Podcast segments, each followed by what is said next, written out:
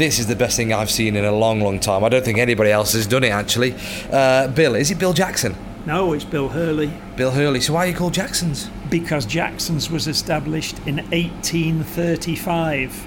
Wow. But we've been custodians of it since 19, uh, sorry, 2002. 20. Oh, fantastic. Right. So, Bill, you're the boss here, yeah? Yeah.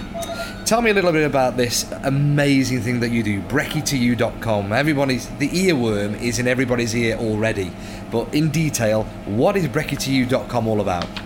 Brekkie is a concept where anybody that works in Macclesfield or the surrounds can register their place of work on our system, and anybody that works there can then log in on their phone or their tablet or their laptop, and the, the system will tell them what time they've got to order by, and it will tell them what time their delivery will arrive. And each person puts their own order in. Nobody has to go around collecting orders, collecting money, delivering sandwiches. Uh, everybody orders their own. They pay for it on the card at the time they order, and at the delivery time, they go to reception and pick up their order. But what about if somebody just wants something very small instead of a great big breakfast? There's there's no delivery charge on anything over five pounds. If it's under five pounds, there's a twenty pence delivery charge, which is It's nothing. a percentage of what everybody else charges. But I always tell people if you only want something for 20p and the chap on the next table is ordering a sandwich and, and a can, then put your 20 your small order in with his and you don't pay a delivery charge anyway. So when did you come up with the idea of delivering breakfast? Because you can you can have takeouts, you can have dinners and everything else. But where did this idea come from? Um, well, I, the idea came from me. I, I, I'm aware that you order your Indian at night and, and your pizza at night and have it delivered in. And I looked around and nobody's doing breakfast orders, lunch orders. Uh, most of the online ordering happens in the evening because that's when most of the people want it. But we supply all the workplaces either with sandwiches or with um, lunch platters when the office meetings and such, and nobody was able to order them online. So I had the program written, I had the uh, the system written and produced, so that it's so easy to use. You don't have to just do it on the phone, do you? You do it on You the website. can't do it over the You phone. can't do it on the phone, right? I mean, you, So- you can phone in an order on the phone. We do take telephone orders, but mm-hmm. that's mainly for people that want to phone an order in and then call and collect it. yeah. This is specifically for people who want to order online and have it delivered to their workplace. The worst problem some workplaces or some offices have, people can't get out to go and collect it. That's so right. they just go on the website. Even the boss doesn't have to know you've been on the website because it's on a website. You're not on the phone. I mean, dare, dare I even suggest some people don't want to go out because it's raining? yeah, like it was today, this morning. Yeah. I mean, I went to a place, uh, ironically, I went to a place this morning to deliver an order, and there were people in the corridor chatting. And one girl said, Oh, where are you from? And I said, Jackson's on Hurdsfield. And she went, Oh, she said, I go there most days for my lunch. She said, I just phone the order in and then go and pick it up. So I explained the alternative, and she went, Ah, that makes it rather easier, doesn't it? A lot easier, yeah. Um, tell us a little bit about the areas that you cover then.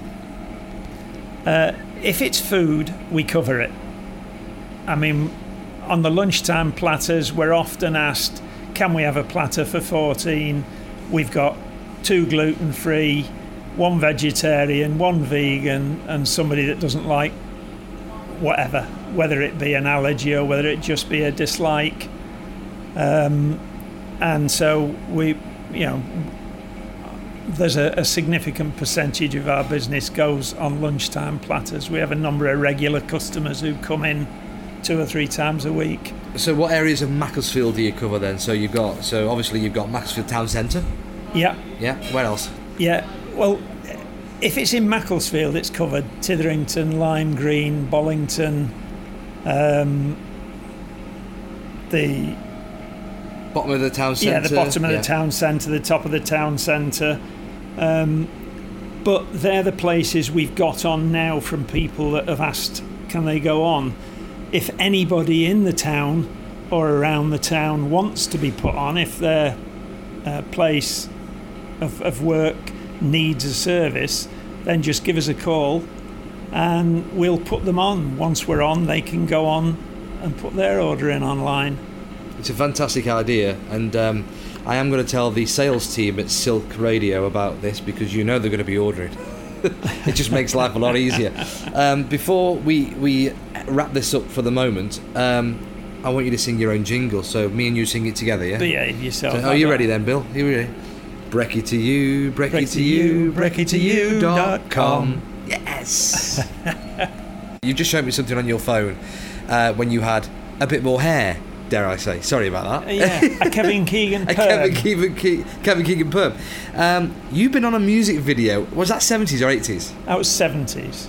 Tell us the story then. Uh, well, in the 70s, I managed a group called Smokie, They did. Uh, living next door to, to Alice, Alice, yeah. O'Carroll. Uh, You were their manager. I was their manager for about, well, for, for, for 12 years, from 18 months before they had a hit to uh, about 1983.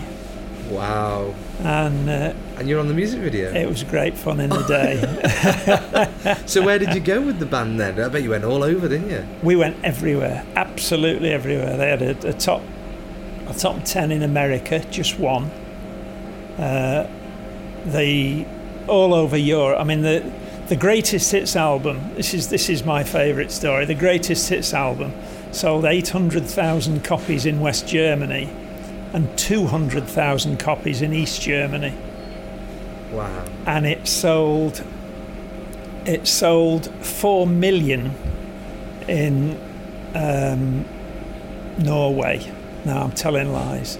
Cut that bit out. It sold four hundred thousand in Norway, which is the equivalent to selling four million in London in terms of population. Oh my god. I, I didn't know you were a, a music manager, a band manager.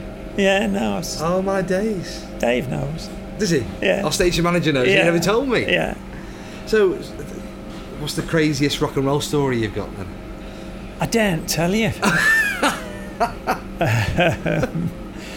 I mean, the the. Uh, no, I don't. The, the, You can't tell I me. can tell you when you turn that off. Right, we'll leave that one for off the air then.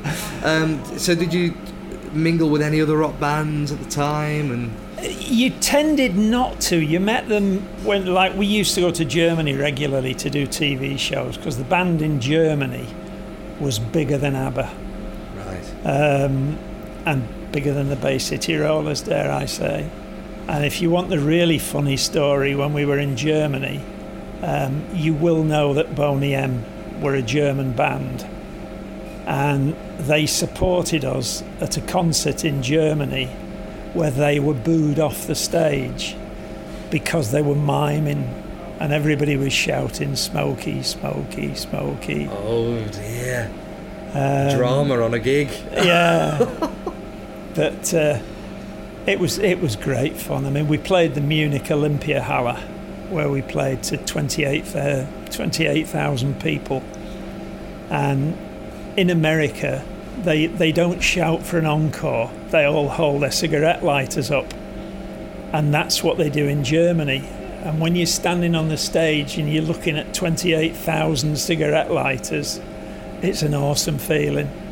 I, I'm, I'm so shocked that you, the local guy, manager of a big rock band like that, a Smokie. Yeah, it's it was good fun. So, was good stop, fun. so when did you stop? Uh, are the band still together, or No, the band the band split in about '82, um, and everybody went their own way. I mean, they, they got rich and lazy, I suppose. Um, and then Bradford Football Stadium burnt down, and they got back together again to do a charity show. Um, and they stayed together, although I'd gone off and was doing other things at that time. They stayed together, and then one by one they left. And Terry, the bass player, kept the group going and got new members in. And the irony was, I got a phone call one day saying, I hear Chris Norman died last night in a car crash. And I said, Well, I don't think so. I was at his silver wedding anniversary party last night in Bradford, and he was very much alive. And what they meant was that the singer with black lace, who joined Smokie when Chris had left, he had had a car crash in Germany with the band and had died. Um, but Terry's version of Smokie, which is Terry and new members, have actually been together longer than the original Smokie was, and they're still touring now all over Europe. Do they do they hate the song uh, Alice? no, they, they, sing it, sing it every night. Because if you speak to people like Chesney Hawkes, he hates that song. No, no, he doesn't. You know. He just says he does. uh, he, I mean, he says he does because it was so twee yeah. that he's he's not proud of it. But anybody who heard Smokie perform live would have been blown away. I mean, they they had. I'm getting very personal now, but they they had every they had a better vocal sound than Queen because they all sung. Queen only had one singer, and then Yeah. people backstage. Um, so, I mean, Smokie's vocal harmonies were just second to none. They were absolutely superb. Bill, thank you very much for your time and great insight to your other life before uh, delivering breakfast everywhere. Thank you. yeah, it's funny how it goes.